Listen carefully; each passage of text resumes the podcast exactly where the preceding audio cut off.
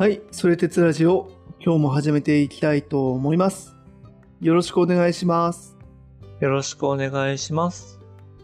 はい、前回から構造主義、レヴィ・ストロースという話に入っていきまして、まあ、レヴィ・ストロースの生涯だったりとか、あと構造主義の大枠、サルトルをやっつけたんだよ、みたいな話を聞いてきたと。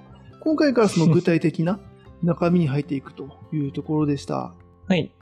そうですね。で、えっと、まあ、普通ならね、こう、レヴィストロースといえば、まあ、いろんな部族とか先住民の、まあ、婚姻関係みたいな。それを、まあ、ある種人類学者としてやりましたよっていう話なんですけど、うんうん。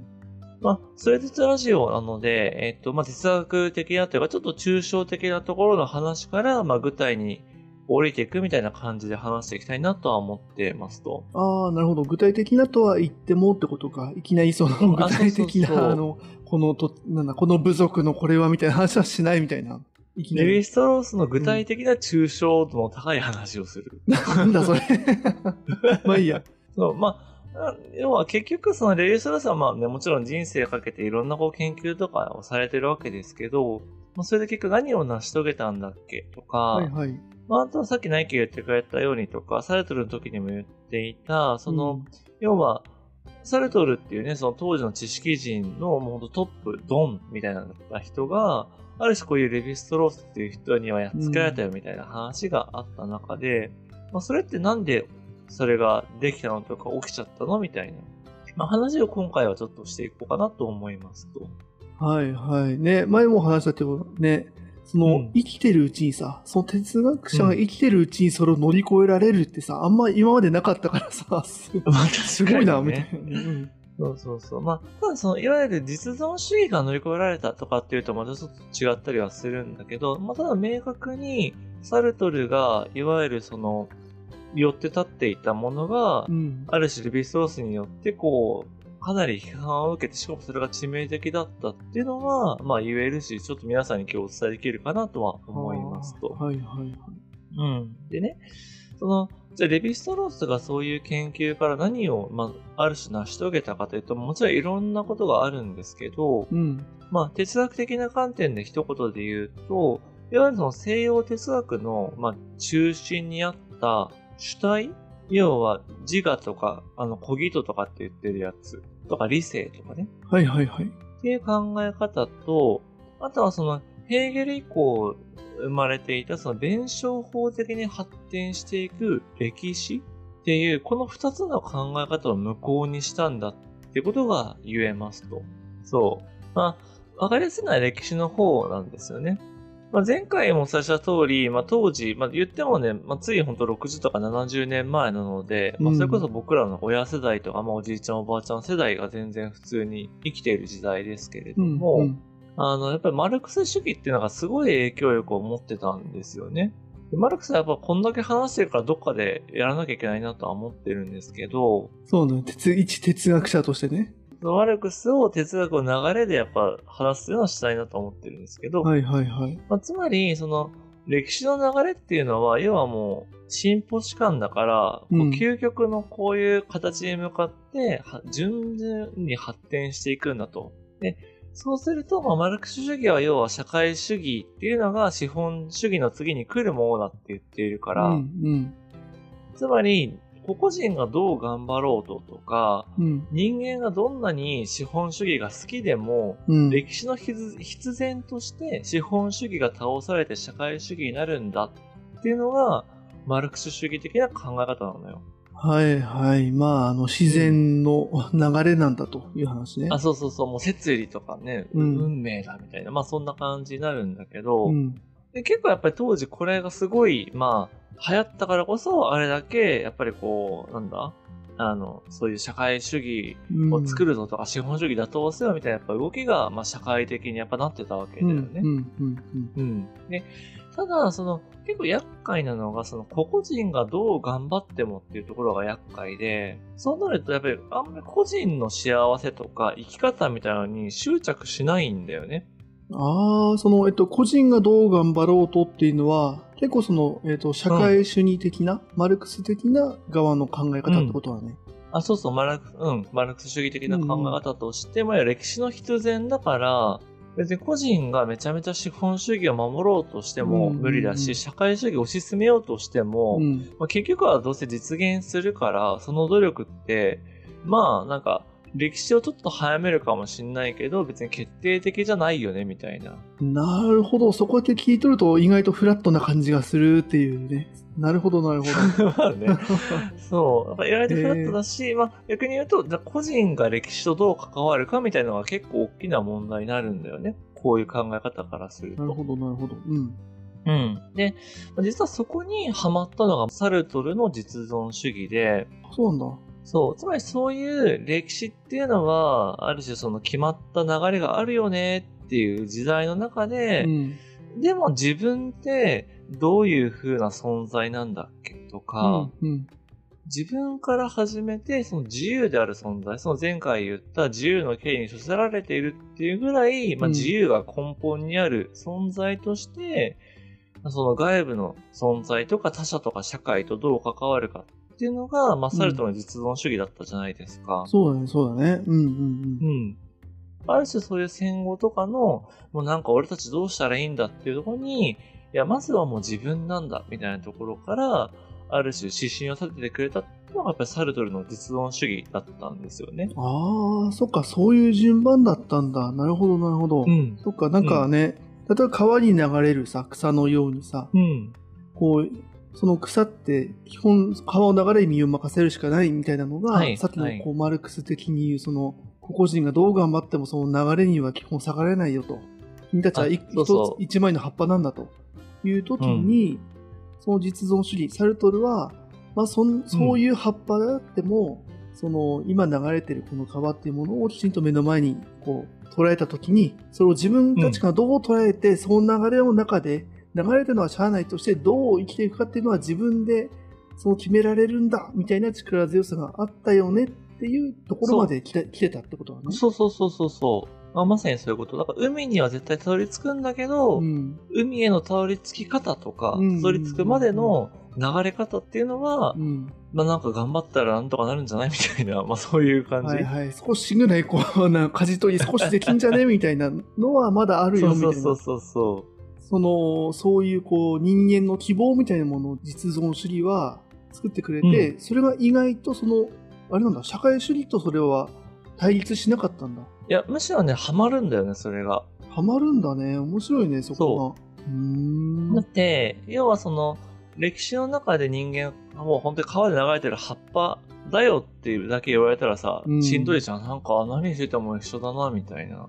まあ、まあ、そうだよね。それは、でもマルクス的には意外とそういう雰囲気ではあったんだ。その、まあ、フラットにだよね。どうあがいても、えっと、歴史は早まらないし、その黙っててもそっちには行くっていう意味で、その葉っぱっぽいっていう感じは、マルクス主義の中には雰囲気としてあるんだね、それは。まあ、早まる可能性はあるんだよね。その、要は社会主義に参画するっていうのはそれだから。うん、はい、はいあ、なるほど、なるほど、なるほど。あむしろその歴史の実現せよっていう感じなんだよね。要は弁証法的に進んでいく歴史っていうのをどんどんどんどん進めていくことで、その最高のやっぱり世界に至るわけだから。そっか、だから、まあ、主義というか、そそれはもう運動になっちゃうんだね。それを俺たちが進め、あの、ブーストしてやるんだ、加速してやるんだっていう、舵を取っていくんだみたいな話がそれなんだけれども、うん。そっか、とはいえ、個々の人間の扱いっていうのは、結構そういう、まあ、前回の虚無主義じゃないけどさ、なんかどうせ頑張ってもみたいな風になりがちだったってことなんだね、そこは。そうそうそうそう。んんだし、まあ当然第二次世界大戦の荒廃した世の中っていうのがある中で、よりそれが現実になるわけだよね。なるほど、その辺が、そっか、そっか、うまくこう、重なってたんだね。そう。ね、その時代とやっぱり思想って重なる部分があるから、まあだからこそ、その、なんだ、その思想っていうのもなんか、ムーブメントというか、そういうブームみたいになっちゃうんじゃないかみたいな話とかっていう批判もあったりはするんだけど、まあ一旦それは置いといて。うん。で、まあ、その意味で言うと、構造主義、あの、今回テーマにしている構造主義も、うんやっぱ個人と社会っていうのはどう関わるかっていうのはすごい重要視してるんだよね。そう。あそこまでは一緒。個人と社会、要は、個人っていうのは、その川に流れる草で別に取るに足らない存在だとかっていうことではなく、もっと違う、なんか皮と葉っぱとかじゃなくて、ちゃんとお互いに関係し合ってるものだよね、みたいな感覚はあるはあるんだけど、その大きな違いは、その歴史に対する見方なんだよね。うん。で、サルトルはさっき言ったマルクス主義的な発想を取り込んでいるから、うん、で個人の行動の結果っていうのは歴史が証明するんだみたいなことを言いますと。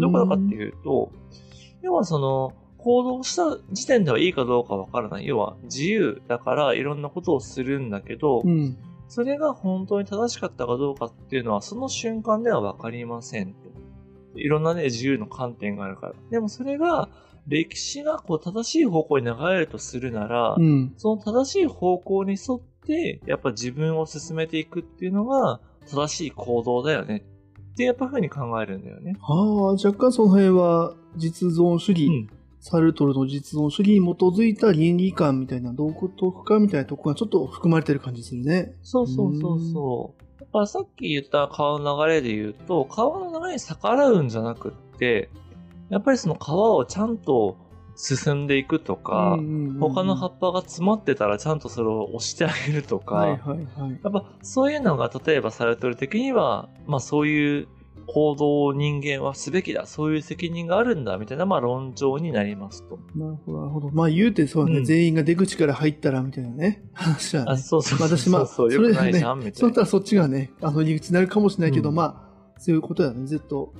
どうせ、えっ、ー、と、そういう歴史の流れがある以上、ずっと出口から入ってたとしても、どうせ入り口からみんな入るようになるんだから、みたいな感じだよね、多分ね。まあ、本当にその出口から入るみたいなものって、えっ、ー、と、自分責任とか歴史の流れから見たときに正しい行為なのかっていうのを考えなさいみたいな感じになるんだよね。うん、そう。なので、まあやっぱ知識人っていうのは、まあ要はその、いわゆる哲学者とかも含めたそういう知識階級っていうのは、まあそういう正しい歴史の流れを見定めていって、でそれが自分っていうのは常に正しいように誤りなく行動すべきなんだみたいなところにたどり着くんだよね。要は歴史的に見て正しいとか、そういうところまでたどり着いてしまいますと。はいはい。サルトルがここまで行ってたんだ。そう。で、これはサルトルの、なんだろうな、えっ、ー、と、いわゆる、あの、存在との思想からは、もう少し後半の話だから、あえて前回として話さなかったんですけど、うん、はいはい。サルトルの実存主義がマルクス主義とこうちゃんと紐づいて発展していくと、こういうやっぱ考え方になっちゃう。はい、なるほど、なるほど。うん。なかなか強力だね。うんうんうん。そうそう。で、これやっぱここまで強力になっちゃうと、やっぱ批判の、なんだろう、対象にもやっぱなりやすくなっちゃうわけよね。はいはいはい。うん。なんでまさに、そのレヴィストロースが、まあ行動主義っていうものが批判したのはここで、うんうん。で、いわゆるこう、レヴィストロースは前回おっしゃった通り、まあ、ある種人類学者に、まあ、哲学で教授やりな、教授というか先生やりながらもその後人類学者として、こう、あの、ブラジルに行ったような人なんですけど、うん、彼はなんか、いわゆる、その当時のヨーロッパから見た時の、なんだろうな、まあ、野蛮なとか未開の、うんうん、そういう、あの、文明の人たちの、なんだろう、暮らしとかを知っているわけだよね。はいはい。その当時の西洋諸国から見た時の野蛮人とか未開な場所みたいな話ね。はいはいはい。うん。で、あった時に、決してその世界の歴史っていうものが、うん、そういうなんか弁証法的になんか王権を経て、うんうん、そのなんだ、市民社会にだと、なんだ、変わって、なんだ、共和制になってとかっていうだけじゃなくって、うんうん、もう全然違う歴史が世の中にはいっぱいあるよってことを知っているわけよ、もう経験として。なるほど、なるほど。うん、うん。うんまあ、確かにそのなんか西洋っていうのは思想とかやっぱ技術的に、まあ、進んでる部分もあるかもしれないんだけど、うん、それっていうのは別に各地の先住民とかが劣ってるんじゃなくって、うんうん、ただその環境とか状況、まあ、暮らしてるね、もちろんその、なんだ、森に住んでるのか、やっぱ山に住んでるのかでも違うし、都市に住んでるのかってやっぱ全然違うんだけど、別に都市に住んでる人が進んでるわけじゃないよと。うんうん、ただそれぞれの思想とか技術を持って暮らしてるっていうのが正しい姿であって、それっていうのは優劣をつけるものじゃないし、うんうん、そもそも別の思考なんだから、ある種一つの歴史っていうのを前提として、人間の行動とか選択とかっていうのを正しいとか間違ってるっていうのって、まあ、無意味だし、そもそも愚かじゃないかみたいなことを考えるのね。はい、なるほどね。そのブラジルにいたりとかした経験でね、そこまで考えるってことねそうそう。そうはいはいはい。って言われちゃうとやっぱ結構さ、うってなりそうじゃん。うん。結構難しいね。そう。確かにって言わざるを得ないかも。うん。そう。で、さらに手厳しいのはね、そのレヴィ・ストロースがいろんなそのフィールドワークの知見から、うん。逆にあらゆる文明っていうのは、うん。自分たちの考えが客観的に優れてると思い込みやすいんだっていうことを言うのね。ほうほうほつまり、その西洋的に、例えばなんだ、ロジカルで考えるのが正しいと思う人はやっぱロジックを重視する人とか、う。うんうんでも多分例えば平安時代の、なんだ、貴族とかだったら、いや別にそんなロジックとかじゃなくって、やっぱり趣だよとか、うん。うんなんだ、うん。みやびみたいな。遊びやびとか、うんうん まあまあなんかそういうね、やっぱこう直接物を伝えるなんてありえない恥ずかしいみたいな、やっぱそういう世界があった時に、うんうんあそれはそれ、やっぱりそういう雅なものを大事にするんだよね。うん。うんまあみたいな感じで、それぞれの人たちっていうのはやっぱ自分の考えとか文明っていうのを当然大事にしちゃうから、うん。うん。でもそれっていうのはフラットな姿勢じゃないよねっていうのをめちゃめちゃ言いますと。うーん、なるほど。今のね、平安時代の例だともう、あれだよね、時間軸で言うとさ、的な比較、歴史的な比較だからさ、ちょっと、まあ優劣つけ、なんだろうな。あれだけども、それ、それが、レヴィストロースはあれだよね、今、この瞬間だよね。今あ生きてるこのそうそうそう瞬間、その時間軸じゃなくて、この瞬うん間他の場所、地理的に別の場所に行ったとしても、そういうことが起こってるよね。あそこでは雅っていうものをなんか、すごくその大切に生きてるよね。あっちは、うんあの、なんなら神様とか、そういう信仰を重要視してるよね、みたいな、うんそういうこう、人たちが全然いるじゃん、みたいなあ話そうそうそうそうをしているってことだね。で、しかもそれを、うんまさにその人たちは、もう自分たちこそが最高である。この考え方がとてもすごいものである。っていうものを、プライドを持って生きているよ。全然その、幸せにプライドを、まあ幸せかどうかは、幸せじゃない人もいるかもしれないけれども、そのみんな生きてるよって話だよね。それに従ってて。あ、そうそうそうそう。んんだから、なんかもうちょっと話出ちゃうんだけど、面白い話があって、うんなんかその、レヴィストロスたちがなんか、その部族というか先住民のところに、うんあの、いわゆるフィールドワークに行った時うに、ん。なんか西洋の学者の人が、その辺に生えてるなんか草っかな植物を見て、うんこれはなんていう草、植物なんですかって聞いたんだって、先住民の人に。はいはいはい。そう。なんか、要は学術的に見たことがないから、それ知りたいと思って聞いたら、なんか、はっはーみたいなめっちゃ笑われうんて、うんうんいやそんな使いようのない草なんかに名前なんかあるわけないじゃん。何言ってんのって言われたんで。おー、はいはいはいはい。うん。つまり、その学術的なとか西洋的な感じで言ったら、要は目の前の上に名前をつけて区別していって分類していくみたいなものがある種、普通の考え方なんだけど、うんうん。先住民として、先住民としてか、その地域で暮らしている人からしたら、そんなことはわざわざする必要がない。確かに。うん。暮らすのにだって関係ないから。うんうんうんうん。うん。やっぱこれは別にどっちがいい悪いじゃなくって、そういうそれぞれの文化とか文明とかを持ってるよねってやっぱ話なんだよね。うんうん、そうだね。はいはいはい。うん。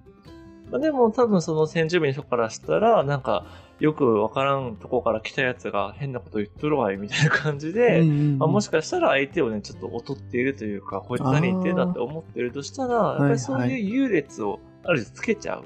うんうん、ああ、なるほど。うん向こうは向こうで、そっか。こいつ、この食べれないくせに名前つけちゃってるよ、みたいな。バカじゃねえ？みたいなことを。な何よくわかんないこと聞いてんの？みたいな。意味あるその質問みたいなるほど。愚かだねってね、思う。な。そうそうそうそうああ、そう。なるほど。逆にね。そっうんかそっか。はいはい。まあ、その視点はだからお互い様なのよ。なるほど、なるほど。うん。で、まあここまで来るとちょっと見えてくると思うんですけど、うんそういうレヴィストロースはまさに、やっぱ自分は優れて相手を取っている。だからもしかしたら西洋からそういう、あの、なんだ、ブラジルとかそういう先住民だけじゃなくって、先住民からまあ西洋っていう視点ももちろんあるんだけど、うんうんそういうもの自体を、えっ、と、なんだろうな、戒めるんだけど、うん。まさにその態度をマルクス主義の歴史観を持ったサルトルの実存主義っていうのに見出すんだよね。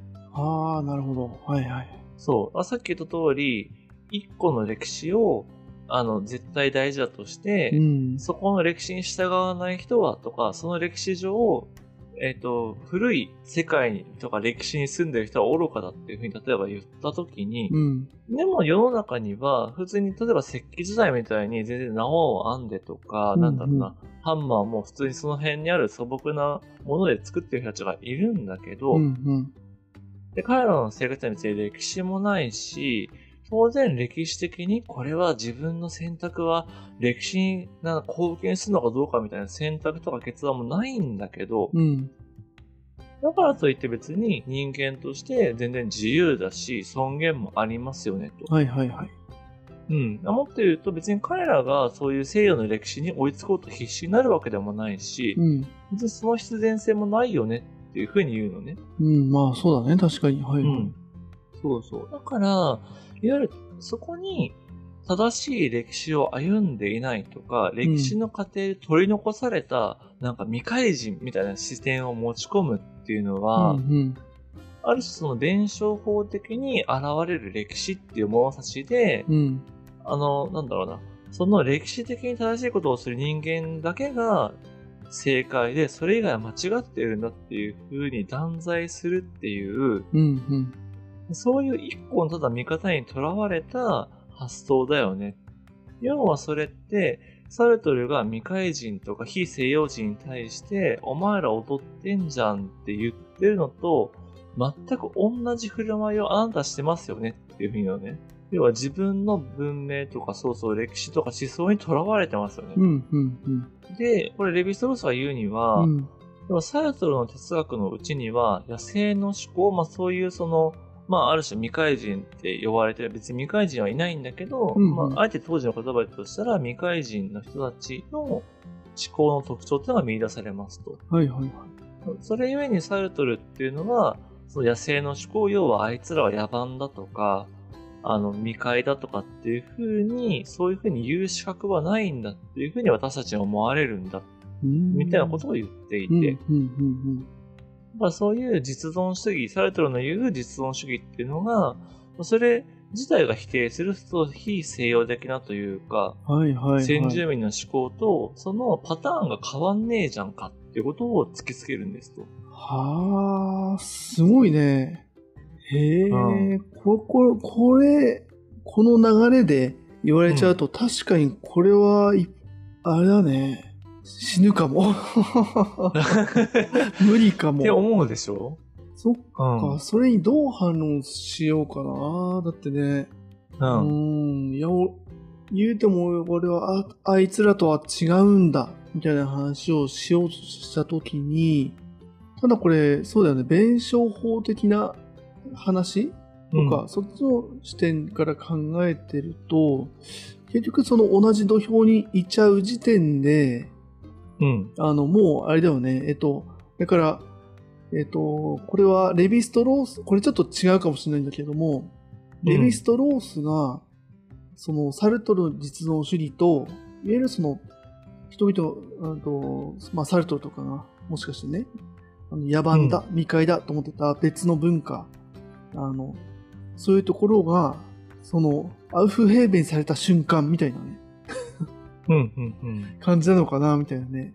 そこさ、一つのくくりにされちゃったじゃん。じ違うと思ってたのに。はいはいはい。うん。君たち同じなんだよってさ、君たち実は仲間なんだよってレヴィストロースに言われた瞬間、もうう無理じゃん。あの、いそうやそうそう。違う、言うと俺たちはここが優れてるとかって言うと、いやもうそこ比較しちゃってんじゃん、みたいな。そうそうもそう。無理だよね、そこやられちゃうと。そう。うん。だからこそ、マルクス主義自体もやっぱりこの構造主義で乗り越えられてるっていうのはそういうことなんだよね。要はうん、歴史的な弁証、弁証法的な歴史観。うんうんうんうん要は進歩主観で一直線に、えー、と進んでいくってやっぱ考え方自体が、まあ、行き詰まっているっていうことの指摘にもやっぱつながるんだけど、はいはいはい。うん。なるほどね。確かにそこで反論できるとすれば、実存主義というかサルトルにはその次元じゃない、全然そことは実違う次元でちゃんと考えてたんだっていうふうにまた証明だったりとか、論理展開できるはずが、やっぱそこでその、えっ、と、言葉が詰まってしまうと、え、えっと、うん。ってなってしまった瞬間負けなんだね。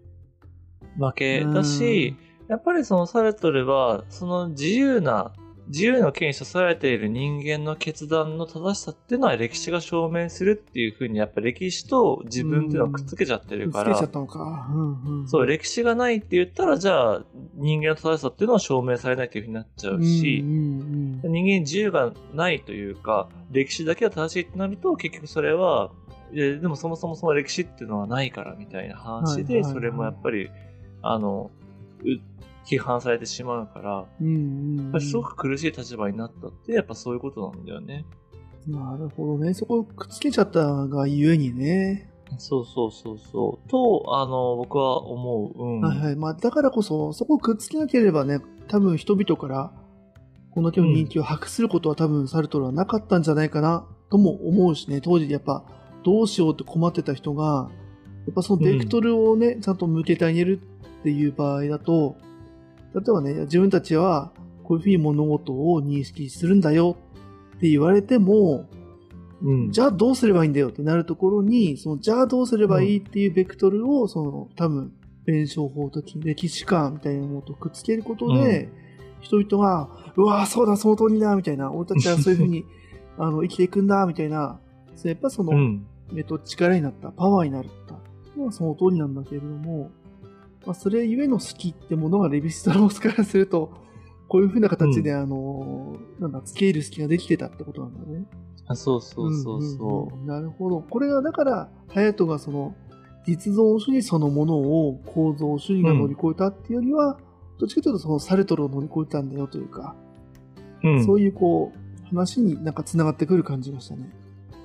そうだね。うんあの、まさに、実存主義自体は僕はすごく大事な観点だと思っているし、うん全然それでやっぱり救われる人がいる。じゃあ僕自身もそうなんだけうん。ど、っうんて思っているから、うんうん。あの、大事にしたいんだけど、うんやっぱりこの、弁証法的歴史観と紐づいた、なんだ、えっ、と、実存主義、はいはい、はい。サルトル的な実存主義っていうのは、やっぱりこう、ある種西洋中心主義と言われてもしょうがないというか、うん、そうなんだね。そっか、前回の実存主義からはね、その色は見えな、あの、あんま見えなかった気がするけど、うん今の話聞くと結構色がついちゃってるんだね、このサルトルにね。は。あえてちょっとそれを消しちゃった感じかも、僕が前回は。はいはい。まあ、フラットにするべくってことね。その実存主義っていう考え方に焦点を当てる意味でね。うん。はいはい。そうそう。なので、まあ、まさに今兄貴がやってくれた通りなんだけど、うんやっぱりこう、別に思考とか文明には、要は優劣がないよねっていう話をレヴィストロースはしていて、うんだからまあ、フラットにしようよ、同列にしようよって話なんだけど、うんうんまあ、サルトルからすると、ある種、その、一個だけが正しいって、俺が、俺がっていうか、この思想が正しいって言ったところを引きずり下ろされて、うん結局、その実存主義っていうものの優位性がなくなってしまったみたいな。なるほどね。あの、うんまあ、あんま、あの、前の話持ってくるのはあれだけどさ、自分たちがあれ、ほら、あれ、ヘーゲルの回でさ、ハンバーガーやったじゃん。ああ、はいはい、ハンバーガーね、まさにあれだよね、と思ったよ。あの、ちょっと、あの、もうちょっとだけ説明しておくと、あの、ハンバーガー村でね、あの、ハンバーガーだけで仲良くした間はいいけど、俺はチーズバーガーだっていう人がいた瞬間に、対立が生まれるみたいな話を確かしたんだよね。したよね。そう、弁証法を理解する中でね。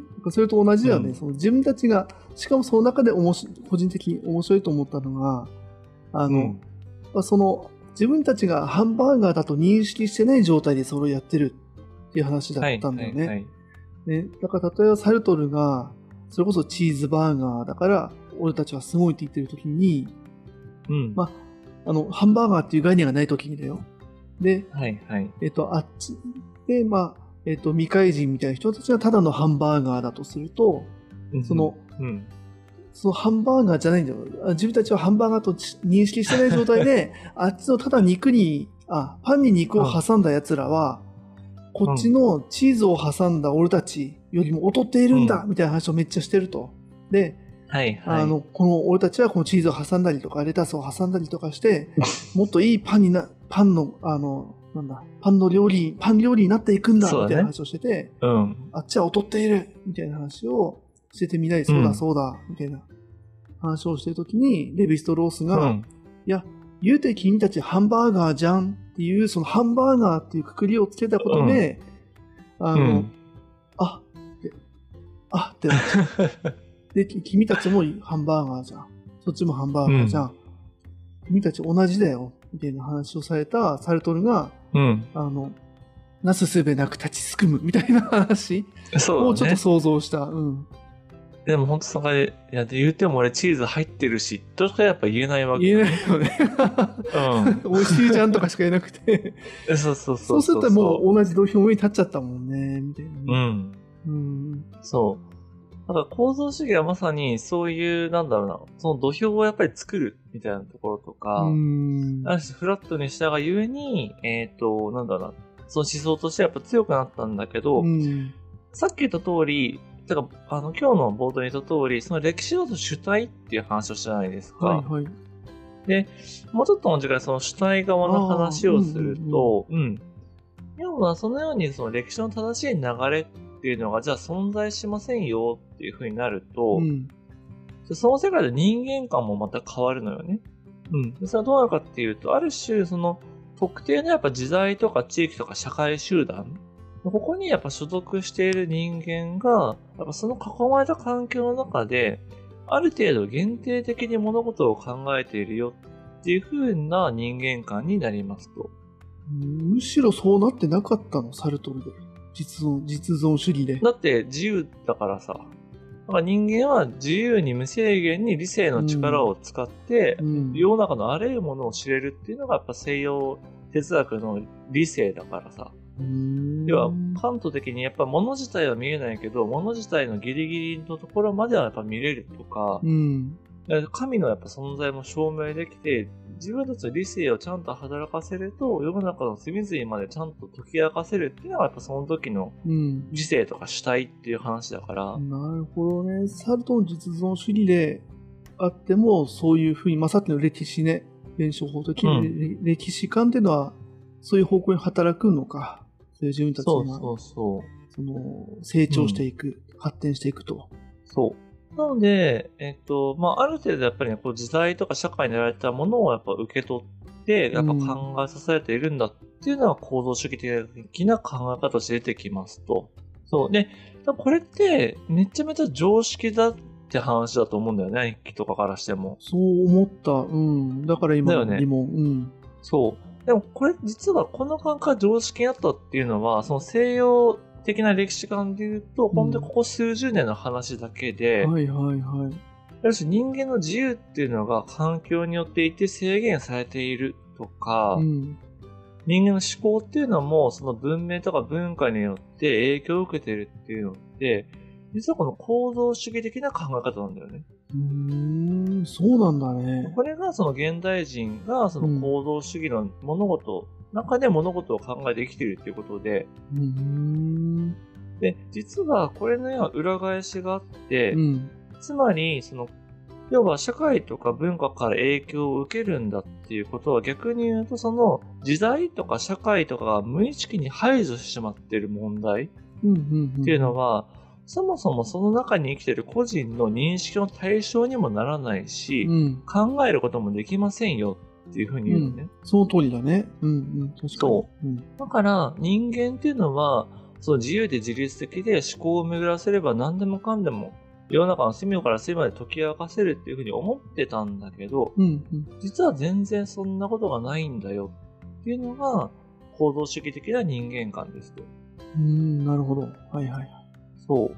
だから、わざわざその人間の自由は制限されているとかって考えないとすると、やっうん。ぱりそれって、もう、ある種、その社会における自由とは何かとか、真の自由とは何かみたいなことを考えない社会に生きているからそうなんだっていう、うんと、誰が我々が？我々が。うん、うん、うん。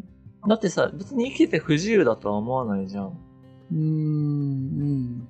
はいはいはい。不自由か。まあ、それこそ、うん、サルトルみたいにうん。言うと、要は入り口と出口っていうのがあった時に、そうスーパーの入り口、あの、まあ、スーパーとかにね。いうん。や、僕らはその入り口から入るっていうのは当たり前に思ってるけど、うんうん当然出口から入るっていう自由もありますと。はいはいはいはい。別にそれを言われなかったら別にそれは不自由だとは思わないでしょ。うん、まあ確かにね。はいはいはいはい。うん。ああ、なるほどなるほど。ではいはい。そう。その不自由だと思わない。例えば、なんで小学校に6歳になったら日本では小学校行かなきゃなんないのとか、うんうんうんうん、義務教育の義務って何とか、はいはいはいはい。そう。なんで結婚しないと、なんかまだ白い目で見られる社会なのとか、うんうんうん、で普段は考えない。うんうん、なるほどなるほど。そう。でも、やっぱりこう、学校に行きたくないって自分の例えば子供が言うとか、うんうんうん、自分が結婚せずに例えば50、60だった時になんか周囲から白い目で見られるとかってなって初めてそこの矛盾に気づくっていう。ああ、はいはいはいはい。そう。なるほどなるほど。そういう社会というか、そういう、まあ文化の中にうん生。きているよっていう意味の、でね、意味でねってことね。うんはいはいはい。そう。っていうのが、すごく構造主義的な課題なんだよね。うーん。課題？うんうんうん。うん。課題。だって、無意識ってことはさ、問われないままに人間に影響を与えてるものがあるっていうことじゃん。うんうんなんかここから実はその後の権力とかジェンダーとか、うん。うん。そういう、あとはまあ法律とかもそうなんだけど、そういうものの分析にこうよ、あの、がどんどんどんどん進んでいくんだけど、はいはいはいはい。なぜ男は男で女は女なのかみたいな問題も、うん。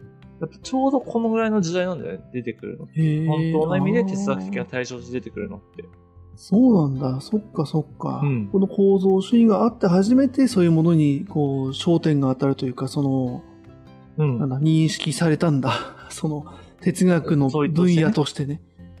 そうそうそう。が、まあ、そっか、はいはいはい。うーん。うん。それは要は社会から無意識的に排除されてるんじゃないかっていう光が当たるようになったからなんだよ。はいはいはいはい。まあ、無意識的なのか、意識的なのか知らんけどね、みたいなね。そう。はいはいはい。そうそう。うーん。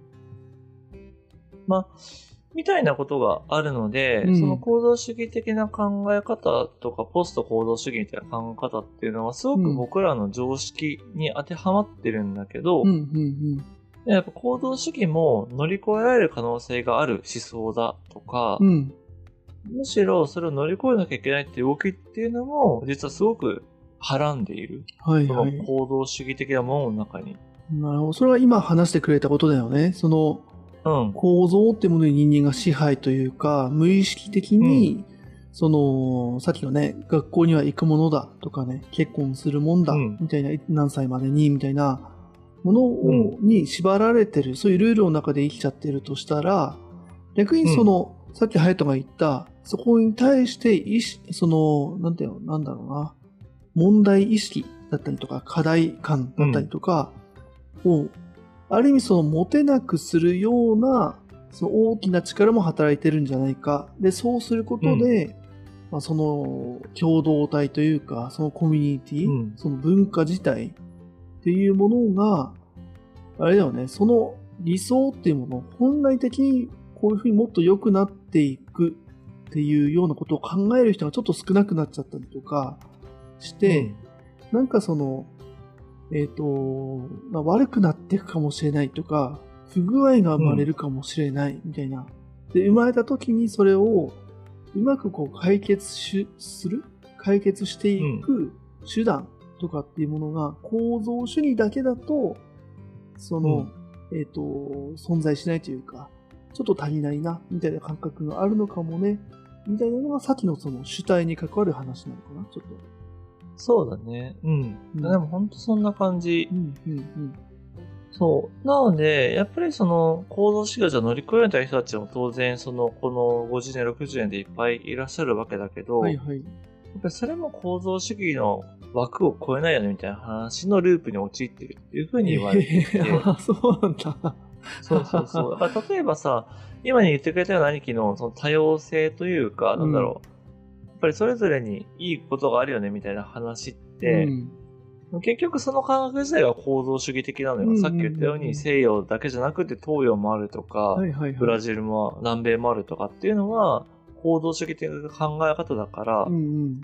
多様性を推し進めていっても構造主義の枠は超えないのよね。はいはいはいはい。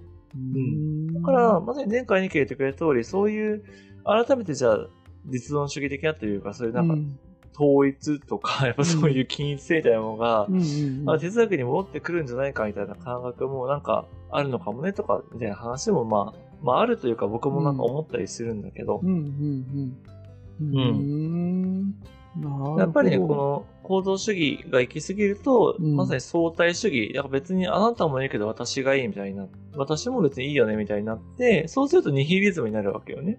うん。で、まさにそういう時代はやっぱりそのいわゆる、なんかマルクス的な、うん、とか弁証法的な、これが正解だっていう方と、いやいや正解なんてないんだよっていうことをやっぱり行きつ戻りつしていて、ではい今はどっちかっていうと、はいはいこれは正解、正解ってないんだよの時代。うんうんうんうん、ただそうなると世の中的にも、結局面白いのが、要は、うんあの、ブレグジットとかでさ、あの、イギリスが EU から離脱するとか、うんうん。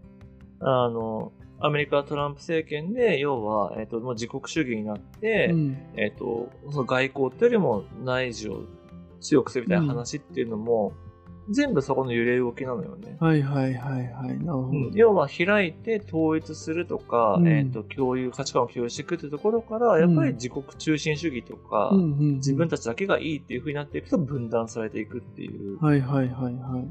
そう。うんでもそれはやっぱり、経済の論理としては一種正しいんだよね。うんうんうん。要は、ない、自分の国の富を外に飛ばしてしまうよりは、うん。中で潤わせた方が、自国を揺らした方がいいよねっていうのはもちろんあるわけだし。うんうんでも結局、外に開いておかないと、要は、今の世の中ってもうめちゃめちゃ繋がっているから、うん。その流通が途絶えちゃって、結局、貧しくなっちゃうんだけうん。ど、みたいな、うんうんそこの、やっぱりバランスが揺れる動きっていうのは、やっぱり思想にもあるし、当然世の中の経済とか、うん社会の仕組みとかっていうのにも影響している。はいはい、なるほどね。うん今日ここまでの話を聞いて、今ね、経済の話が出たからってわけじゃないんだけれども、うん。あの、すごく感覚として、あの、マクロ経済とミクロ経済、はいだからはいマクロとミクロみたいな視点にすごく近いのかなってすごい感じたんだよね。うん。あの、この実存主義、このサルトルのちょっと色がついちゃってるって部分は今日初めて知ったんだけれども、うん。その、まあ、色がついてないとして、というかその、うん。えっと、目の前にあるものを、その捉える、じ自分で捉えていくんだっていう感覚、それだけを見たときに、それってそれを素直に聞くとさ、その、今日話してくれた、その、何らかのその制限の中、社会的制限、その構造主義的な、でいうところの、そういう文化とか社会っていう制限の中で生きているっていう個々の人間は、自分のその認識対象だよね、サルトル的に言う、その、ただうん。目の前に広がったものを見たときにも、基本そういうふうにしかその外部のものって認識できないできないわけだから、そんなこう理想がうんぬんとかっていうわけじゃない部分ってあるじゃん。ね、素朴に自分が出会う人、物とかって見たときには、絶対その社会の中にいる人たちと物が、まあ、今ね、SNS とかあるからちょっとあれだけれども、その時にはそうなってくると。うん。いう時に、その視点はすごくミクロ的な、その視点としてはすごくその、あり得るよね、実存実存主義的なスタンスっていうものは。やっぱ、なる、ある。ううんん。一方でやっぱその、じゃあその、マクロ的に、今の社会はじゃあどうなってんの？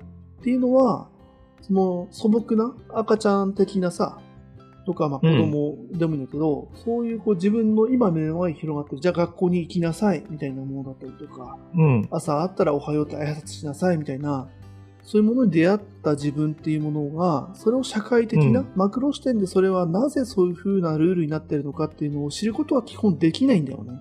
そうだね。うん親とか周りの環境から経験的にだったりとか、そういうそれこそ義務教育で教わりながら、その、うんなんとなくこう、まあ、教わるのか、知るのか、洗脳されるのか知らんけれども、そうやって培っていくもの、身につけていくもの。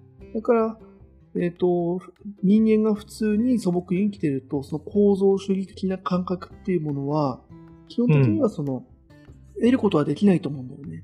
うん。ううんん。っていう意味でのマクロ哲学。哲学か知らんけどね。なんかそういうミクロとマクロで、だからど、それこそレヴィストロースが言った通り、どっちが優れてるとかじゃなくて、結構両輪な感じがしたよね。